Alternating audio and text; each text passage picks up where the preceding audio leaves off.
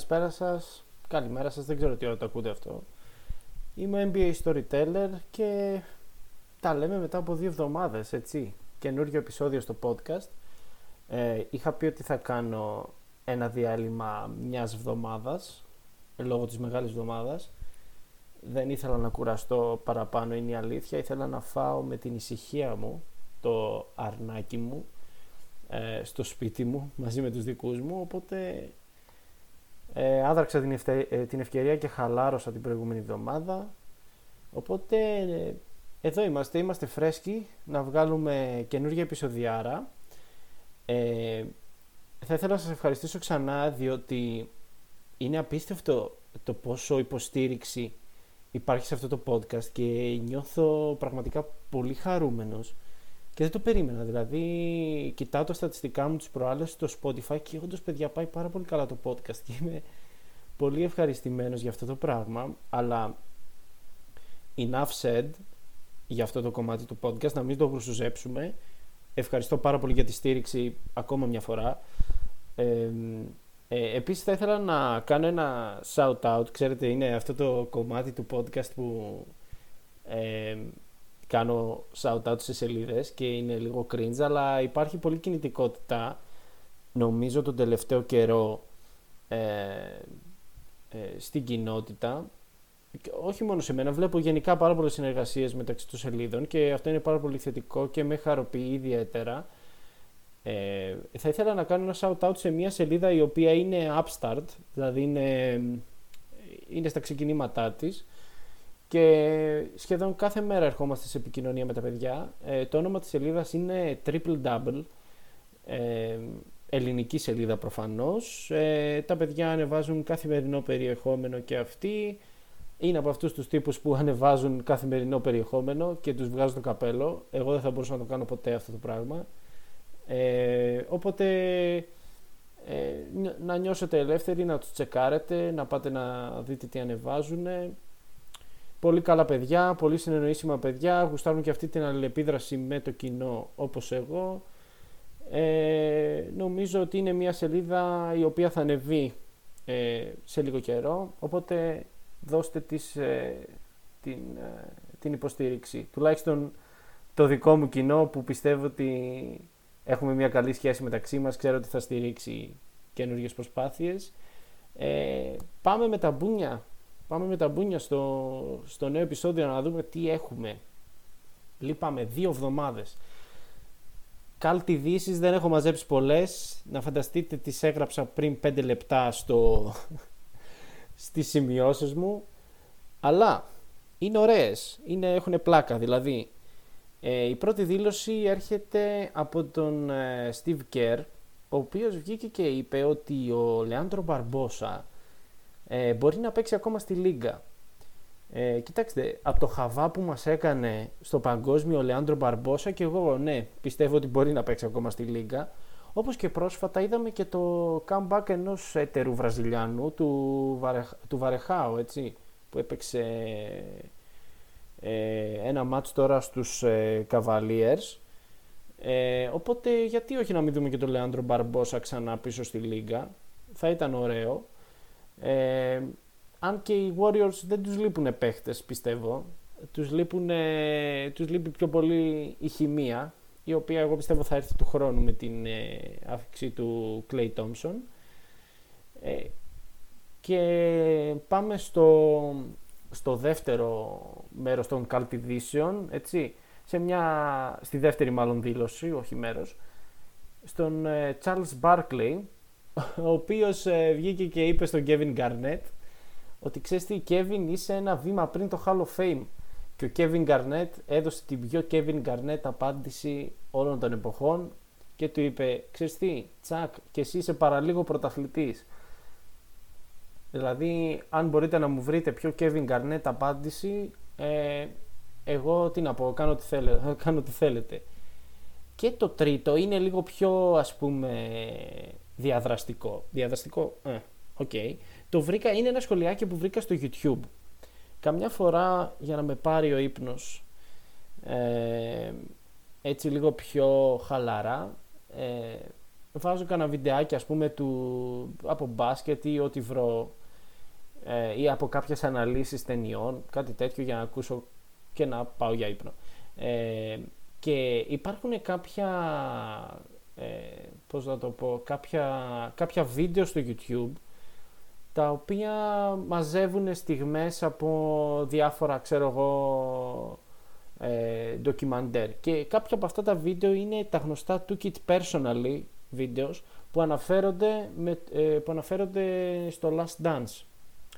Που κλασικά ο MJ σε αυτό το, στο, στο documentary αυτό, στο ντοκιμαντέρ αυτό, είπε πολλές φορές τη λέξη Took It Personally, δηλαδή το πήρα προσωπικά Οπότε γράφει ένας λογαριασμός που, εντάξει, για ευνόητους λόγους δεν θα πω το όνομα του λογαριασμού, θα τον ονομάσουμε ο παδός, ε, φαν μάλλον, του MJ και λέει αυτός, γράφει σχόλια από κάτω και λέει το εφηβικό μου είδωλο είναι ένας sociopath, όπως ήταν ο Christian Bale στο ρόλο που έπαιζε στο American Psycho. Ναι, θα μπορούσε ο, ε, ο MJ να είναι ένας sociopath για μένα, ε, αλλά εγώ πιστεύω είναι, πλέον είναι ένας over the top χαρακτήρας, δηλαδή δεν τον αγγίζει πλέον καμία κριτική. Είναι αυτό που έλεγε και ο Μάνος από τους Shake and Bake, δηλαδή παλιότερα σε ένα podcast, που ασχολούνταν, που έκαναν και το, είχαν κάνει και εκείνο εκεί το Madness με τις ε, σειρές. και έλεγε μια πολύ ενδιαφέρουσα άποψη ο Μάνος ότι ο, ο MJ μοιάζει εξαιρετικά στον τρόπο που φέρεται με τον ε, Bojack Horseman.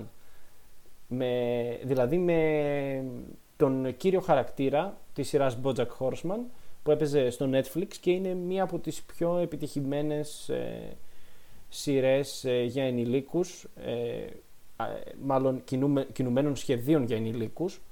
Είναι τύπου Family Guy, είναι τύπου Rick and Morty τέτοιου, τέτοιου στυλ και ο Bojack Horseman γενικά είναι ένας πολύ over the top χαρακτήρας, δεν τον αγγίζει καμία κριτική, είναι εγωιστής, ε, κάνει τα πάντα για το συμφέρον του, ε, ουσιαστικά φέρνει τους άλλους ε, σε άβολες καταστάσεις. Ε, εντάξει, θα μπορούσε να ταιριάζει με το χαρακτηρισμό του Michael Jordan. Ε, μάλλον, με την, μάλλον με την ψυχοσύνθεση του Michael Jordan, με τη, με το πρόσωπο του Michael Jordan. Ε, αλήθεια, όποιος θέλει να τσεκάρει τον Bojack Horseman είναι μια εξαιρετική σειρά, εγώ πιστεύω. Ε, τουλάχιστον όσοι φίλοι μου το έχουν δει, όσοι φίλοι μου κατάφεραν να το δουν όλο μάλλον, γιατί γενικά και τα μηνύματα που περνάει είναι λίγο, ε, όχι περίεργα, θέλουν λίγο σκέψη όμως. Ε, δηλαδή όλοι, όσοι φίλοι μου το είδανε, δεν βγήκαν ίδιοι άνθρωποι. δηλαδή ξεκίνησαν αλλιώς και βγήκαν εντελώς διαφορετικοί. Τους έβαλε δηλαδή σε σκέψεις αυτή η σειρά. Οπότε για όποιον δεν το έχει δει να το κάνει ανεπιφύλακτα. Και πάμε στο κεντρικό μας θέμα για σήμερα όπου ε, και χθες το βράδυ ε, βασικά το ηχογραφώ το επεισόδιο 5 οπότε θα βγει Σάββατο. Νομίζω ξέρετε το drill.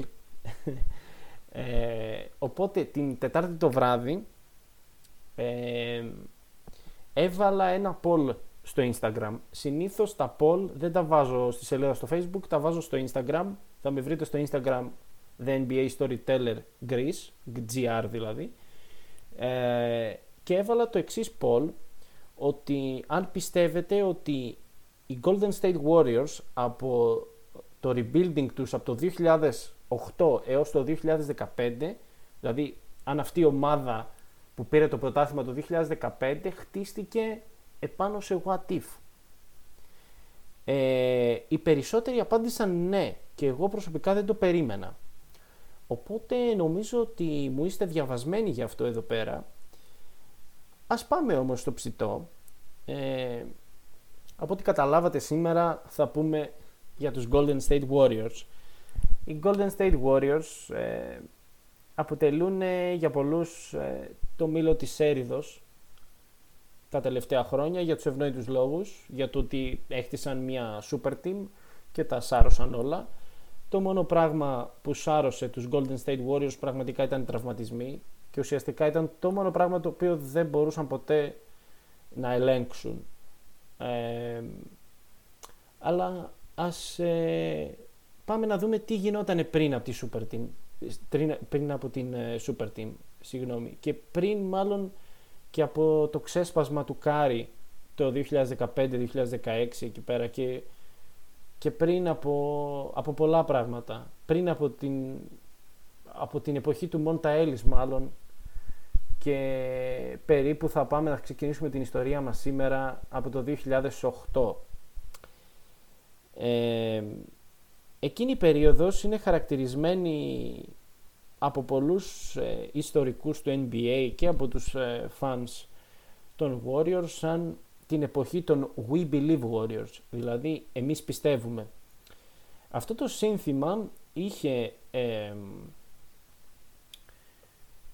είχε εφευρεθεί, είχε, ουσιαστικά είχε γίνει branding πάρα πολύ, είχε γίνει τρελό marketing με αυτό.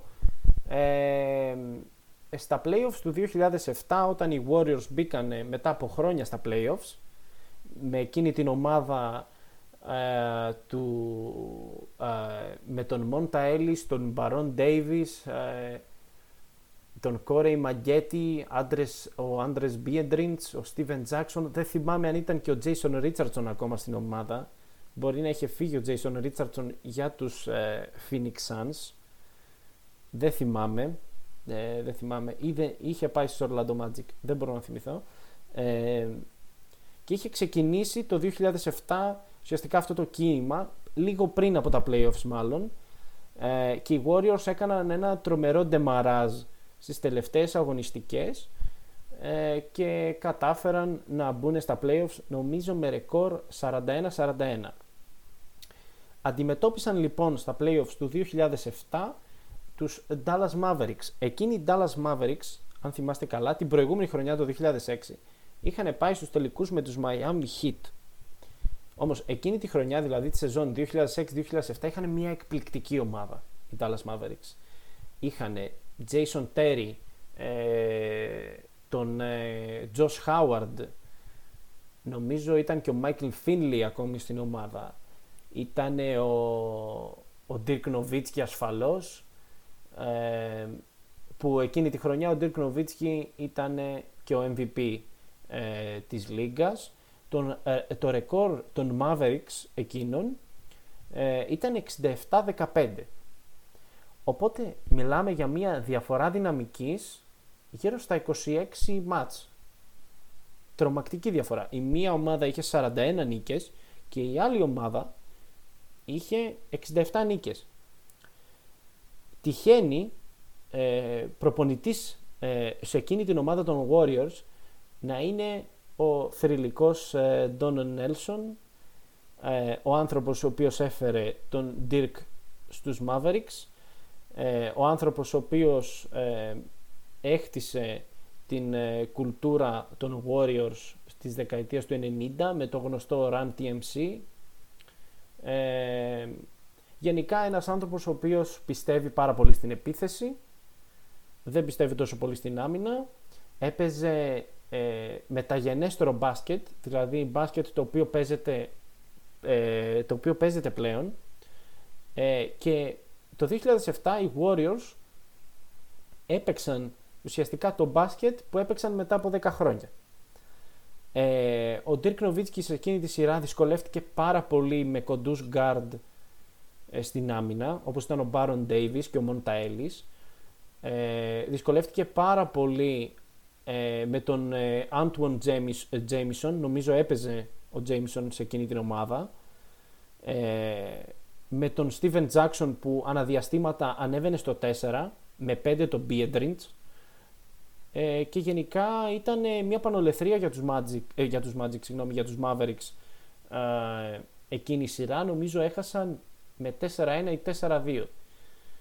Ε, και το πιο στενάχωρο είναι η παραλαβή του βραβείου MVP ε, για τον Dirk, όπου παραδοσιακά πριν γίνει το Awards, το NBA Awards, γινόταν στο δεύτερο γύρο ή στα, στους ε, τελικούς περιφέρειας, κάπου εκεί γινόταν η παραλαβή του MVP ε, του πρωταθλήματος. Ο Dirk Nowitzki δεν ήταν ούτε σε μητελικούς ούτε στους τελικούς περιφέρειας και ουσιαστικά ε, αποδέχθηκε το βραβείο κουστούμαρισμένος στον καναπέ του ε, και ε, ήταν πολύ στενάχωρη εικόνα για εκείνους τουλάχιστον τους Mavericks που ήταν το φαβορή για τον τίτλο εκείνη τη χρονιά.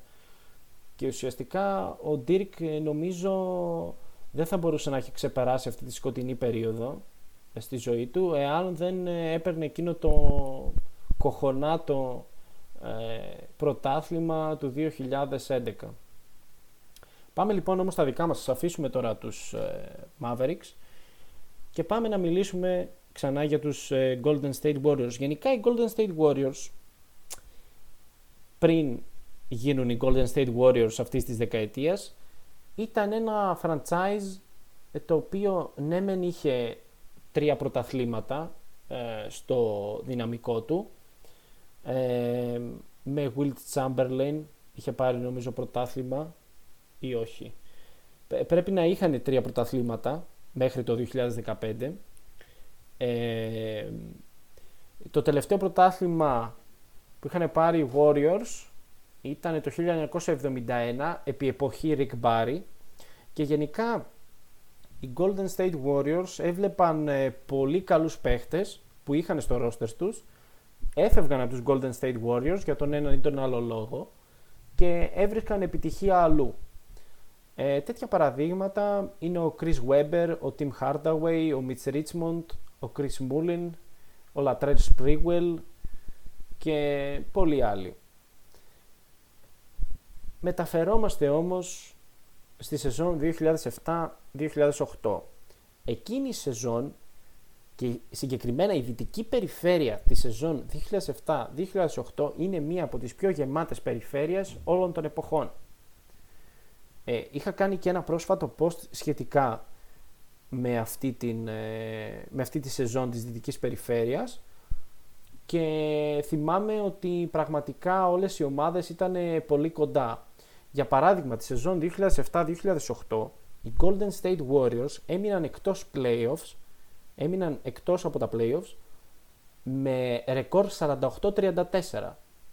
Το 8ο seed, το οποίο ήταν οι Denver Nuggets, είχαν 50 νίκες φανταστείτε ε, και οι Lakers που ήταν το πρώτο seed είχαν 57 και όλοι οι ενδιάμεσοι πραγματικά ήταν ένα, παιδιά, μια, μια τρέλα εκείνη η περιφέρεια, η δυτική. Οπότε οι Warriors μένουν εκτός playoffs ε, και βρίσκονται σε ένα, σε ένα περίεργο στα, σταυροδρόμι. Ε, θα, κάνουν, θα αφήσουν ελεύθερο τον Baron Davis, θα φύγει και ο Steven Jackson, θα φύγει και ο Corey Maggette νομίζω πιο μετά και θα βρεθούν σε περίεργα λιμάνια. Ε, και είναι η περίοδος αυτή που θα ασχοληθούμε σήμερα, από το 2008 στο 2015, αυτή η 7 ετία. Και όλα, όλα άρχισαν από ένα πολύ πολύ κακό pick. Λοιπόν, ε, ξέρουμε και είπα και πιο πριν ότι ο Ντόν Νέλσον αρέσκεται να παίζει μεταγενέστερο μπάσκετ. Του αρέσει να βλέπει ε, ψηλούς πολυδιάστατους που να μπορούν να κάνουν τα πάντα. Γι' αυτό και στο draft του 2008 ε, επέλεξε ένα ψηλό παιδί ε, ονόμα, στο νούμερο 14 ονόματι Άντωνι Ράντολφ. Εμείς προφανώς ξέρουμε πολύ καλά τον Άντωνι Ράντολφ από τη θητεία του στην Ευρώπη, συγκεκριμένα στη Real Madrid Έπαιξε και στην Εθνική Σλοβενίας, πήρε το Eurobasket το 2017 νομίζω. Ε, και όμως η καριέρα του Ράντολφ στο NBA δεν πήγε τόσο καλά. Βέβαια, ο Ντόν Νέλσον, ε, να φανταστείτε πόσο διορατικός άνθρωπος ήταν, επέλεξε έναν παίχτη που ναι, εντάξει, η καριέρα του δεν πήγε πουθενά στο NBA, αλλά καταλάβαινε ότι το παιχνίδι πάει προς τα εκεί. Καταλάβαινε ότι οι ψηλοί θα πρέπει να σουτάρουν. Καταλάβαινε πάρα πολλά πράγματα από όσα έπρεπε και δεν του δίνεται πλέον credit του Don Nelson εγώ πιστεύω για το πόσο ε, πρωτοπόρος ήταν. Ε, τέλος πάντων η παλιά, η παλιά φρουρά των ε, We Believe Warriors φεύγει, ο Davis, ο Μαγκέτη, ο Jackson όλοι την κάνουν με λαφρά και μένει ο Μόντα Έλλης. Ένα πράγμα που πρέπει να ξέρουμε για τον Μόντα Έλλης είναι ότι είναι από τους παίχτες οι οποίοι είναι κοντοί αλλά αυτό το πράγμα που ξέρουν καλά είναι να σκοράρουν την μπάλα. Είναι ένας λίγο πιο ψηλός Allen Iverson θου κύριε φυλατή, φυλατή το στόματί μου όπως λέγεται αυτό. Τέλος πάντων ε, προχωράμε στη σεζόν 2008-2009. Εκείνη η σεζόν δεν είναι και η πιο ιδανική για τους ε, Warriors. Βέβαια ο Μούντα σαν πλέον ο αρχηγός της ομάδας, ο στάρ της ομάδας πάει πάρα πολύ καλά. Έχει μέσους όρους All-Star, δεν γίνεται ποτέ All-Star. Ε, και γενικά οι Warriors δεν έχουν και τόσο καλό roster, οπότε δεν πάνε και πουθενά. Καταλήγουν με το 7ο pick στο draft του 2009 και παίρνουν ένα ε, παιχτάκο εκεί πέρα, όχι και πολύ σημαντικό, δεν έπαιξε και πολύ καλό μπάσκετ ας πούμε, ο Στέφεν Κάρι, ένα ε, κοντό παιδί εκεί πέρα από τον Ντέιβιτσον, λεπτό παιδάκι που δεν ήξεραν οι scouter αν είναι δύο, αν είναι άσος, αν είναι αν παίξει στο NBA, δεν το ξέραν ακόμα. Οπότε τον ε, διαλέγει και εδώ ξεκινάμε τα what if. Ο Στέφεν Κάρι για μένα προσωπικά είναι ένα από τα μεγαλύτερα what if στην ιστορία του αθλήματος. Και μάλλον είναι και ένα από τα μεγαλύτερα success stories και από τα μεγαλύτερα underdogs ε, στην ιστορία του αθλήματος. Ε, με όλα τα προβλήματα που, που εντόπισε, δηλαδή σε όλη τη διάρκεια της καριέρας του, δεν, ήταν καλά, δεν έγινε καλό recruit, ε, recruitment στο Λύκειο, ε, είχε ένα size γύρω στο 1,80 κάπου εκεί μετά ψήλωσε έπαιξε στον Davidson ε, έκανε τρελές χρονιές στον Davidson και οι δύο, του, δύο χρονιές έπαιξε στον Davidson νομίζω. Η πρώτη του χρονιά ή τρεις ή, ή δύο ή τρεις. Τέλος πάντων, η σεζόν 2007-2008 τη θυμόμαστε πολύ καλά από το March Madness που είχε κάνει ο Στεφ ε, και κόντεψε να φτάσει το άσημο Davidson ε, στους τέσσερις αλλά αποκλείστηκε από το Kansas ε, του τρομερού τότε Μάριο Τσάλμερς που εν τέλει το Kansas πήρε και το τουρνουά νικώντας τον Derrick Rose στο τελικό. Πάμε στη σεζόν 9-10, 2009-2010. Ο Κάρι κάνει μια εξαιρετική πρώτη σεζόν, αποδεικνύει ότι μπορεί να παίξει στο NBA, ε, αλλά η ομάδα δεν είναι και τόσο καλή ξανά.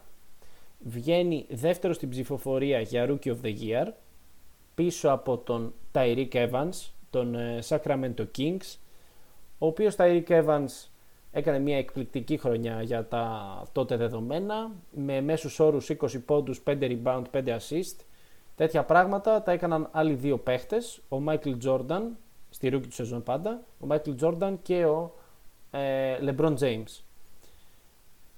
Ε, οι Warriors ε, στο draft του 2010 καταλήγουν με τον Έκπε Ούντο. Άλλος ένας παίχτης ο οποίος έκανε τρομερή καριέρα στην Ευρώπη, ο Έκπε Ούντο ήταν ένα τέρας με τη Φενέρμπαχτσε.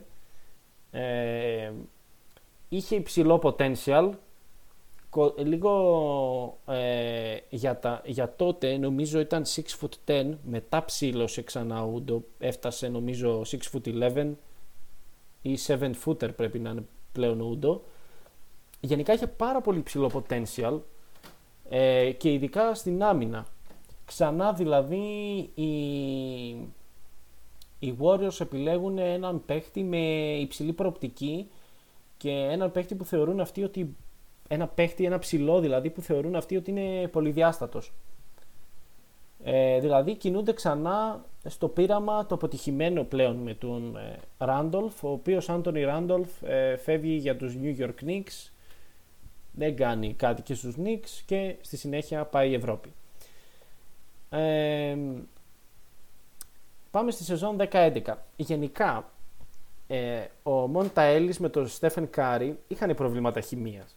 Ας πούμε, η πρώτη δήλωση που έκανε ποτέ ο Μόντα Έλλης για τον Στέφεν Κάρι ε, είναι ότι δεν θα ταιριάξουμε καθόλου στο backcourt εμείς οι δύο. Βέβαια μετά ο, οι Warriors τον έβαλαν να αλλάξει αυτή τη δήλωση. Ε, αλλά εντάξει δεν, δεν ήταν ποτέ ο ιδανικός, ε, το ιδανικό συμπλήρωμα για τον Κάρι ο Μόντα Έλλης νομίζω στο backcourt λόγω του play style του ε, προφανώς. Ο Κάρι εκείνη τη σεζόν, τη σεζόν 11 ταλαιπωρείται από τραυματισμούς στον Αστράγαλο. Οι Warriors βελτιώνονται ελάχιστα ε, και παίρνουν το 11ο pick ε, και έχουν το 11ο pick στο draft που διαλέγουν ε, τον Klay Thompson ε, μία θέση πίσω από το μεγάλο sensation εκείνης της σεζόν στο κολεγιακό τον ε, Jimmer Fredette. Ένας ε, ακόμα αθλητής δηλαδή που, περνάει, που πέρασε από την Ευρώπη και βέβαια τον Παναθηναϊκό. Ε, και τώρα που είπα Παναθηναϊκός ε, ε, είχα κάνει μια συνέντευξη μαζί με τους Κόρτσιτ, τους φίλους τους Κόρτσιτ ε, και είχαμε καλεσμένο τον ε, Wesley Johnson. Οπότε μπορείτε να πάτε στο κανάλι των Κόρτσιτ στο YouTube να δείτε τη συνέντευξη. Ε, κλείνει η παρένθεση. Οπότε οι Warriors το, στο draft του 2011 επιλέγουν τον Clay Thompson. Δεν ξέρουν ακόμα τι θα κάνουν με αυτόν αλλά από τη στιγμή που πήραν τον Clay Thompson κατάλαβαν ότι κάτι πάει να γίνει, κάτι διαφορετικό πάει να γίνει.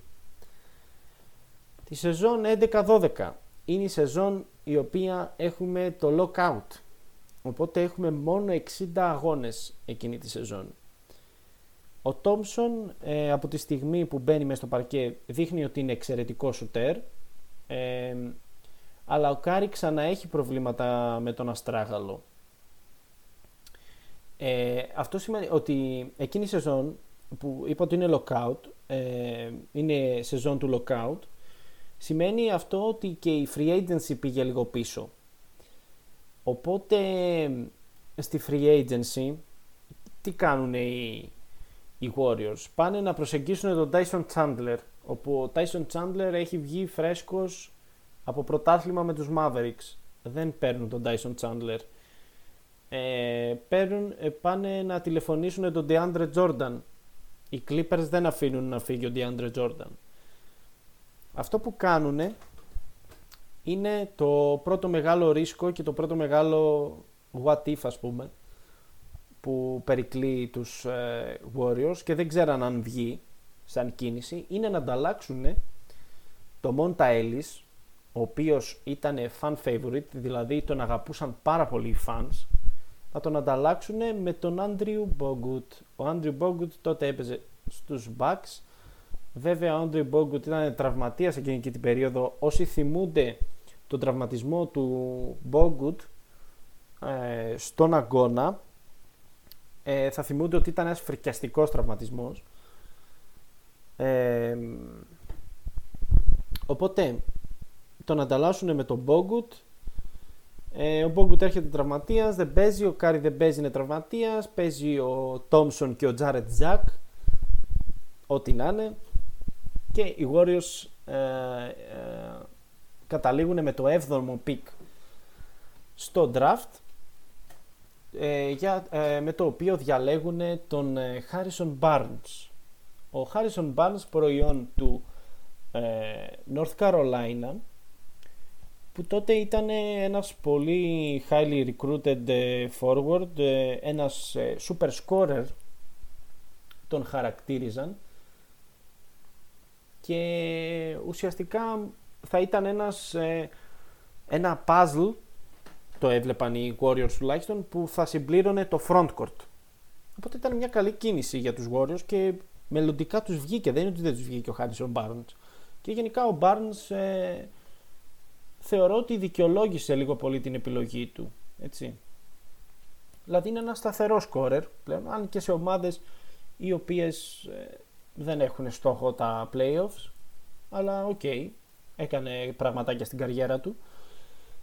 Ε, στο νούμερο 30 επιλέγουν τον Φέστους Εζίλι, ο οποίος στη συνέχεια θα δούμε γίνεται ένας πολύ σημαντικός ρολίστας για τους Warriors.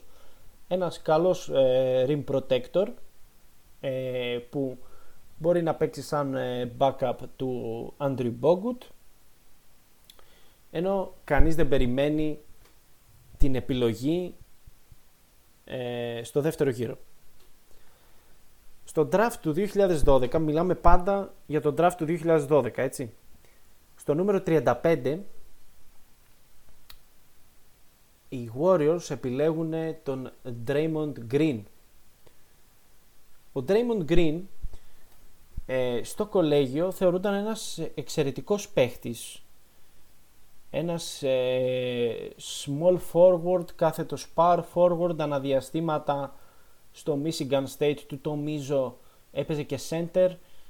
Ε, ήταν πολυδιάστατος και αυτός δηλαδή ε, και έδειξε και ψήγματα καλού ball handling, ε, μπορούσε να βγάλει assist. Βέβαια δεν το είχε και τόσο με το shoot εδώ που τα λέμε, αλλά ήταν δυναμικός παίχτης. Δεν ήταν ο πιο αθλητικός παίχτης, ούτε ο πιο γρήγορος, αλλά σε αυτό που ξεχώριζε ο Draymond Green και αυτό που τον κάνει ακόμα ξεχωριστό είναι το αμυντικό του IQ.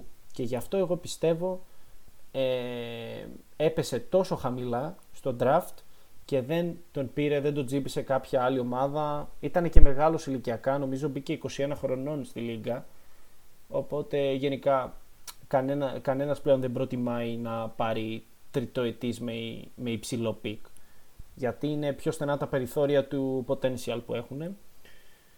Οπότε ε, με αυτούς τους παίχτες, δηλαδή και με τον Bogut που πήρανε μεσούς στη σεζόν, στη free agency τέλος πάντων, ε, του 2011 και με τον Green και με τον Ezili και με τον Thompson αρχίζουν οι Warriors και ο Barnes ε, αρχίζουν οι Warriors να σχηματίζουν μια σταθερή αμυντική ταυτότητα.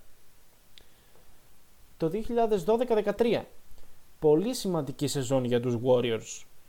Ε, νομίζω εκείνη τη σεζόν έχουν 47 ή 48 νίκες, μπαίνουν στα playoffs. Ο Κάρι κάνει το πρώτο του explosion, δηλαδή την πρώτη του έκρηξη. Ε, νομίζω πολύ θυμάστε εκείνο εκεί το παιχνίδι στο Madison Square Garden που ο Κάρι βάζει 50 πόντους, ε, βάζει τρίποντα, κάνει τρελά πράγματα μες στο παρκέ. Σε εκείνους τους Knicks που ήταν ε, νομίζω οι Prime Knicks επί Καρμέλο Άντωνη με Chandler, με Melo, με J.R. Smith, ε, Steve Novak ε, και τα λοιπά και τα λοιπά και τα λοιπά, όλα τα καλά παιδιά. Ε, εκείνη τη χρονιά το 12-13 ο Άντωνη, ο Καρμέλο Άντωνη είχε πάρει και το τίτλο του πρώτου σκόρερ στη Λίγκα. Οπότε ήταν μια πολύ καλή ομάδα τότε η Knicks. Και φέτος δηλαδή είπανε πάλι πολύ καλά. Ε, δηλαδή ξεπέρασαν το φαύλο τους κύκλο και πάνε ε, ε, να, να δούνε πώς θα, πώς θα κοιμανθεί το μέλλον τους γιατί φέτος οι Knicks πραγματικά έχουν κάνει πάρα πολλά βήματα πρόοδου. Ξεφεύγω ξανά από το θέμα, ξανά πίσω στο θέμα μας. Σας έχω τρελάνει σήμερα, σας έχω χτυπήσει από κάτω σαν ε, σφουγγάρια, σαν βδέλες, ε, σαν, ε, σαν γλίτσες σας έχω κάνει. Πάμε ξανά στο θέμα μας. Ε, εκείνη τη σεζόν οι Warriors επί Mark Jackson αν δεν κάνω λάθος παίζουν πάρα πολύ καλό μπάσκετ. Μπαίνουν στα playoffs ε, και στον πρώτο γύρο αποκλείουν τους ε, Denver Nuggets που εκείνη τη σεζόν είχαν 57 νίκες και 25 ήττες. Νομίζω ήταν ή το δεύτερο ή το τρίτο seed ε, στη Δύση. Το πρώτο δεν θυμάμαι ποιο ήταν. Έχω την εντύπωση... όχι, το πρώτο ήταν η, η Thunder. Η Oklahoma City Thunder. Με 62 νίκες. Ε, εν πάση περιπτώσει, Ε, αποκλείουν τους ε, Nuggets, οι Golden State Warriors και πάνε στο δεύτερο γύρο. Βέβαια, εκείνη η σειρά έχει στιγματιστεί πάρα πολύ ε, γιατί είχαν βγει κάποιες φωνούλες και είπαν ότι ο Άντρε Γκοντάλα που τότε έπαιζε στους Nuggets για μία σεζόν και ήταν All-Star εκείνη τη σεζόν μάλιστα ο Iggy ε, μάλλον διέρευσε κάποιες πληροφορίες για το σύστημα των Nuggets οπότε οι Warriors πήραν κάποιο προβάδισμα που ας πούμε αθέμητο και κατάφεραν να νικήσουν τους Nuggets αλλά αυτό είναι πάντα φήμες δεν... Ε, εγώ αυτό ξέρω δηλαδή. Ε, το καλοκαίρι τσιμπάνε τον Άντρι, τον Άντρι Γκουαντάλα στη free agency οπότε είναι σαν να επιβεβαιώνονται αυτές οι φήμες ε, που είχαν κυκλοφορήσει για τον ε, και το μεγάλο τους ερώτημα και το μεγάλο ερώτημα πολλών αναλυτών είναι το πώς θα χωρέσει στο ρόστερ.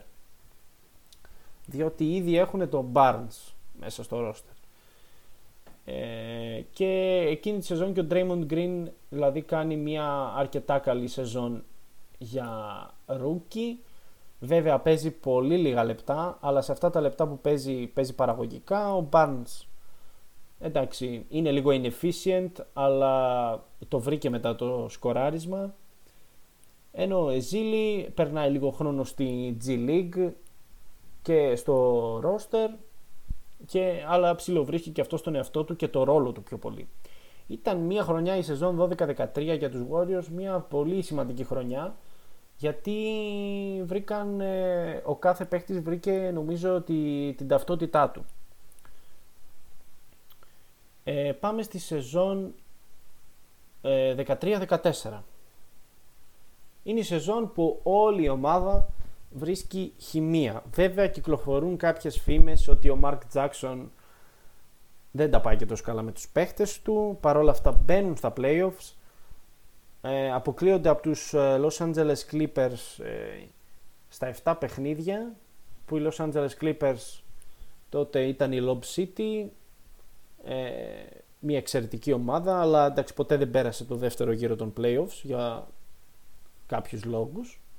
Ε, που, μάλλον λόγους διαχείρισης τα έχουμε πει και σε προηγούμενο επεισόδιο. Ε, και φτάνουμε στη free agency. Μετά το τέλος των playoffs ο Μάρκ Τζάξον απολύεται. Και εδώ έχουμε μια πολύ μεγάλη αλλαγή σκηνικού για τους ε, Golden State Warriors. Ο Τζάξον απολύεται, οι Warriors φλερτάρουν με τον Stan ε, Van Gundy ε, αλλά δεν τα βρίσκουν στις διαπραγματεύσεις. Την ίδια περίοδο και ο Steve Kerr δεν τα πάει τόσο καλά στις διαπραγματεύσεις με τους Knicks Κυριολεκτικά οι Knicks τα σκατώνουν εκείνη την περίοδο. Ε, οπότε ο Steve Kerr ε, υπογράφει με τους Golden State Warriors και ο ίδιος ε, δηλώνει ότι του αρέσει πάρα πολύ το υλικό που έχει η ομάδα. Ε, επίσης στη free agency εκείνη ε, υπάρχουν πάρα πολλές αλλαγές δυναμικής στο roster σε εκείνη τη σεζόν ε, κάνουν δύο σημαντικές υπογραφές οι Warriors. Τσιμπάνε τον Λιάντρο Μπαρμπόσα, έναν καθιερωμένο σκόρερ από τον πάγκο ε, και τον, ε, τον αγαπημένο μου, τον Σον Λίβινγκστον, ο οποίος έχει κάνει τρομερά playoffs με τους Brooklyn Nets που έπαιζε τότε. Οπότε οι Warriors τον τσιμπάνε και τον βάζουν στο roster, οπότε παίρνουν και ένα πολύ καλό βετεράνο που όλοι ξέρουμε τι εστί Σον Λιβίνγκστον. Βέβαια μπορεί να μην έφτασε το potential του, αλλά ήταν ένας πολύ σημαντικός παίκτης για το rotation των Warriors και στα χρόνια ε, του πρώτου δαχτυλιδιού ε, και στα μεταγενέστερα χρόνια με τον ε, KD μέσα έτσι, ήταν από τα βασικά κομμάτια του πάγκου. Εκείνη τη σεζόν Εκείνη μάλλον τη free agency πήγε να γίνει μαλακία, παιδιά. Γιατί, γιατί ε, ο Τζο Λέικομπ ήθελε για κάποιο λόγο να κάνει trade τον ε, Clay Thompson. Ε, ήθελε να κάνει trade τον Clay Thompson γιατί ο Kevin Love ζήτησε trade από τη Μινεσότα. Εκείνη, εκείνη και τη χρονιά ο Kevin Love πραγματικά ήταν ένα τέρας. Έβαζε 25 πόντους 26 ένα μάτς, έπαιρνε 13 rebound, έβγαζε 3 assists, 4 και πραγματικά ήταν, αν ήταν σε μια playoff team, αν, άνετα ο Kevin Love θα μπορούσε να ήταν στη συζήτηση για το MVP. Ήτανε, αλλά εντάξει, ήταν στις πιο κάτω θέσεις εννοείται λόγω του ότι οι Timberwolves δεν μπόρεσαν ποτέ ε, να μπουν στα playoffs ε, επί εποχής Love. Ε, όταν ακούει αυτή, αυτή την πρόταση για trade ο Jerry West που εκείνη την ε, περίοδο ήταν κοντά ας πούμε παρατεχάμενος εκεί πέρα στους Warriors είπε στο συμβούλιο ότι εάν κάνετε αυτό το trade εγώ θα παραιτηθώ για να το λέει αυτό ο Jerry West κάτι έχει δει σε αυτό το παίχτη που ονομάζεται Clay Thompson. Κάτι έχει δει. Και όταν μιλάει ο Jerry West που σαν παίχτης ήταν ένας ε, θρύλος του αθλήματος, το ίδιο και σαν GM που ήταν ένας πάρα μα πάρα πολύ καλός GM και πάρα μα πάρα πολύ αποτελεσματικός GM, ε, τότε νομίζω ότι όλη η στρογγυλή τράπεζα ε, η στρογγυλή τραπέζι των Golden State Warriors έπρεπε να σοπάσει. Και με αυτά και με εκείνα φτάνουμε στην σεζόν 2014-2015. Είναι η σεζόν την οποία βλέπουμε αυτό που, αυτή την αλλαγή ε, στο μπάσκετ. Είναι η σεζόν που ο Charles Barkley κάνει την εξής δήλωση ότι δεν μου αρέσουν οι ομάδες που σουτάρουν και οι ομάδες που σουτάρουν δεν θα πάρουν ποτέ, ποτέ πρωτάθλημα. Βέβαια εκείνοι οι Warriors δεν ήταν οι Prime Warriors αλλά ήταν μια εξαιρετικά καλή ομάδα, έκανε πλάκα σε όλες οι υπόλοιπες ομάδες της Λίγκας. Τι εμπιστευόταν ο Steve Kerr, τι, τι ουσιαστικά πρέσβευε το, ε, το, το σύστημα του Steve Kerr, το ομαδικό πνεύμα, το γύρισμα της μπάλας, την καλή άμυνα ε, και τα ελεύθερα shoot και εννοείται το γρήγορο καλάθι που ήταν ε, στους ευνηδιασμούς. Ε, κλειδί για όλο αυτό το εγχείρημα ε, ήταν και ο Draymond Green που ο ίδιος ο Steve Kerr είπε ότι στην pre-season κοντέψαμε να παίξουμε μπουνιές. Ο Steve Kerr βέβαια ε, δεν είναι άγνωστος με το να παίζει μπουνιές σε προπονήσεις. Ε, το ξέρουμε πολύ καλά αυτό διότι σε μια προπόνηση με τον MJ παλιότερα είχε φύγει με, με μαύρο μάτι. Ε, προχωράμε όμως. Αυτή η σεζόν είναι, είναι εκπληκτική από τους Warriors. Νομίζω έχουν πάνω από 65 νίκες. Ε, ένα ρεκόρ που κανείς δεν περίμενε να γίνει από αυτή τη συγκεκριμένη ομάδα. Ο Κάρι ε, κάνει την έκρηξη, παίρνει το πρώτο MVP, το, MVP της καριέ, το πρώτο MVP της καριέρας του. Ε, εντάξει, εννοείται ότι είναι All-Star, το ίδιο και ο Clay Thompson. Ε, ο Bogut ε, παίζει πάρα πολύ καλά, αναγεννιέται νομίζω σαν παίχτη στο Golden State. Ε, ο Barnes σοβαρεύει. Ε, ο Livingston είναι μια σταθερή παρουσία από τον πάγκο. Το ίδιο και ο Barbosa. Και ε, εκεί πέρα που λέγαμε ότι δεν ξέρουμε τι να κάνουμε με τον Άντρε Γκουαντάλα, τον βάζουμε εκ το παίχτη. Ένα παίχτη ο οποίος μέχρι εκείνη και την περίοδο είχε ξεκινήσει σε όλα, σε όλα τα μάτς της καριέρας του. Και από Λύκειο και από Κολέγιο και από NBA. Και αποφασίζει ο Steve Kerr να τον κάνει sixth man. Ήταν από τις πιο σοφές επιλογές που έκανε ποτέ ο Steve Kerr αυτή και βοήθησε πάρα πολύ τους Warriors ε, στο να προχωρήσουν τόσο πολύ βαθιά και στο τέλος να πάρουν και το πρωτάθλημα το οποίο πρωτάθλημα δεν ξέρουμε αν θα το έπαιρναν αν ο Λεμπρόν ξέρω εγώ, ε, είχε και τον Κάιρι και τον ε, Kevin Love ε, στην ομάδα του γιατί ήταν και οι δύο τραυματίες αλλά εγώ πιστεύω και αν τους είχε ε, για μένα δεν θα, δεν θα με ένοιαζε τόσο πολύ ποιος θα νικήσει ας πούμε.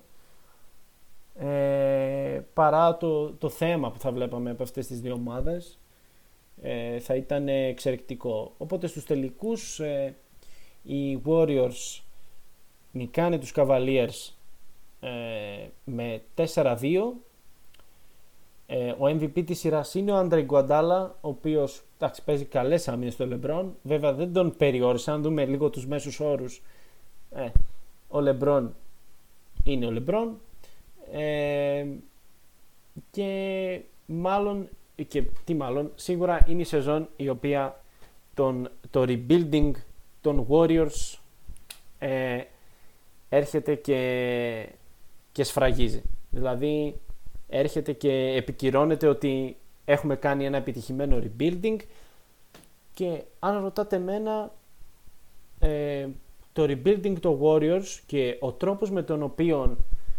σχεδίασαν τα βήματά τους και η μεθοδικότητα την οποία ακολούθησαν πραγματικά εμένα με εκπλήσει πάρα πολύ και είναι ένα από τα πιο σοβαρά, πιο όρημα και πιο επιτυχημένα rebuilding projects ε, που έχουν γίνει ποτέ στο NBA. Πολλές ομάδες πήγαν να το αντιγράψουν. Το πιο πρόσφατο παράδειγμα είναι η Atlanta Hawks. Δείχνει να δουλεύει στην Ατλάντα, αλλά νομίζω ότι οι Warriors ε, είχαν την ευκαιρία και έκατσαν και στρώθηκαν πάρα πολύ στη δουλειά και ανέπτυξαν ε, τα ταλέντα τους πάρα πολύ και αυτό τους βγήκε σε καλό. Και αυτό ήταν το σημερινό επεισόδιο. Εννοείται πάντα να νιώθετε ελεύθεροι να μου στέλνετε ε, σε, σε μήνυμα οτιδήποτε θέλετε επάνω στο podcast, στη σελίδα, στα κείμενα που ανεβάζω. Αυτό ήταν για σήμερα. Ε, μέχρι την επόμενη φορά, γεια σας και καλό διάβασμα να διαβάζετε ιστορίες για το μπάσκετ γιατί βοηθάνε πάρα πολύ στο να καταλάβεις και αυτά που συμβαίνουν σήμερα.